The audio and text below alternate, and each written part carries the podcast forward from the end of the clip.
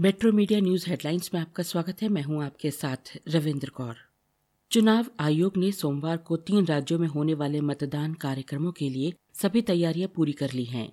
सोमवार को उत्तर प्रदेश में दूसरे चरण तथा गोवा एवं उत्तराखंड की सभी सीटों पर मतदान होंगे। चुनाव आयोग के अनुसार सोमवार को सुबह सात बजे से शाम छह बजे तक मतदान होगा। मतदाताओं की सुविधा और कोविड 19 से सुरक्षा की विशेष व्यवस्था की गई है। मतदाताओं को किसी प्रकार की परेशानी का सामना न करना पड़े इसके लिए समुचित एवं आवश्यक व्यवस्था की गई है।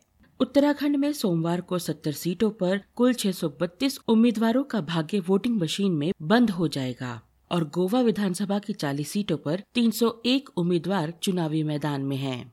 उत्तर प्रदेश में सात चरणों में मतदान होना है। इस चरण में नौ जिलों की 55 सीटों पर पाँच सौ छियासी उम्मीदवार चुनाव में हैं, जिसमें उनहत्तर महिलाएँ हैं।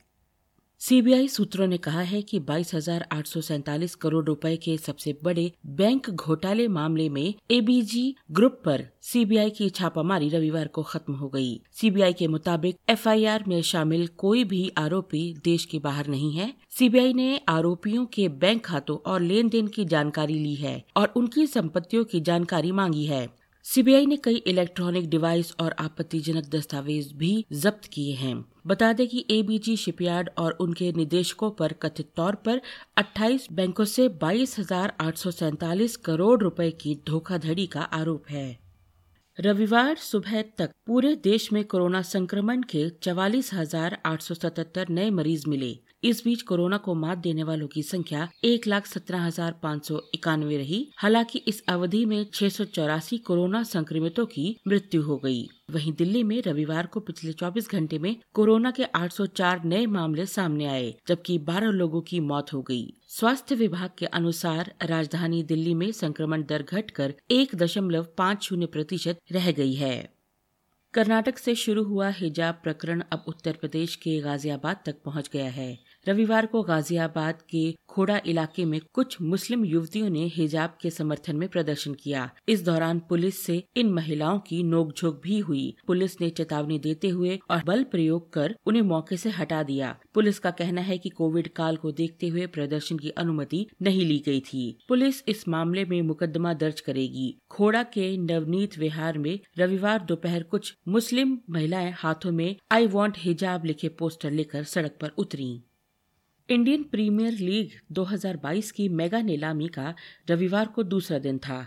दिल्ली कैपिटल्स ने यहाँ आईपीएल 2022 मेगा नीलामी के दूसरे दिन भारत के अंडर 19 विश्व कप विजेता कप्तान यश ढुल को खरीदा है। पंजाब किंग्स से मुकाबला करने के बाद दिल्ली स्थित फ्रेंचाइजी ने उन्हें 50 लाख रुपए में अपने नाम किया। आईपीएल 2022 की मेगा नीलामी में दिल्ली कैपिटल्स ने खलील अहमद और चेतन सकारिया को खरीद लिया है। खलील अहमद को दिल्ली कैपिटल ने पाँच दशमलव दो पाँच करोड़ तथा चेतन सकारिया को चार दशमलव दो शून्य करोड़ में खरीदा है। इंग्लैंड के स्पिन ऑलराउंडर लियाम लिविंगस्टोन के लिए ज़बरदस्त जंग देखने को मिली। एक करोड़ बेस प्राइज वाले इस विस्फोटक बल्लेबाज के लिए कई टीमों ने रुचि दिखाई। अंत में लिविंगस्टोन को पंजाब किंग्स ने ग्यारह दशमलव पाँच शून्य करोड़ की बड़ी रकम के साथ खरीदा। वेस्ट इंडीज के ऑलराउंडर ओडिन स्मिथ पर भी बड़ी बोली लगी। एक करोड़ के बेस प्राइस से शुरू हुई बोली में पंजाब हैदराबाद ने दिलचस्पी दिखाई। अंत में ओडियन को पंजाब किंग्स ने छह करोड़ रुपए में खरीद लिया। भू राजनीतिक तनाव और अमेरिका में ब्याज दरों में बढ़ोतरी की संभावना के बीच इस सप्ताह घरेलू शेयर बाज़ार में उतार चढ़ाव बना रहेगा। विश्लेषकों ने कहा है कि अभी बाज़ार में कारोबार एक दायरे में रहेगा। इसके साथ ही निवेशकों की निगाह वैश्विक रुख, मुद्रास्फीति के आंकड़ों और कंपनियों के तिमाही नतीजों पर भी रहेगी। रुपए का उतार चढ़ाव विदेशी संस्थागत निवेशकों का रुझान और ब्रेंट कच्चे तेल के दाम भी बाज़ार को दिशा देंगे।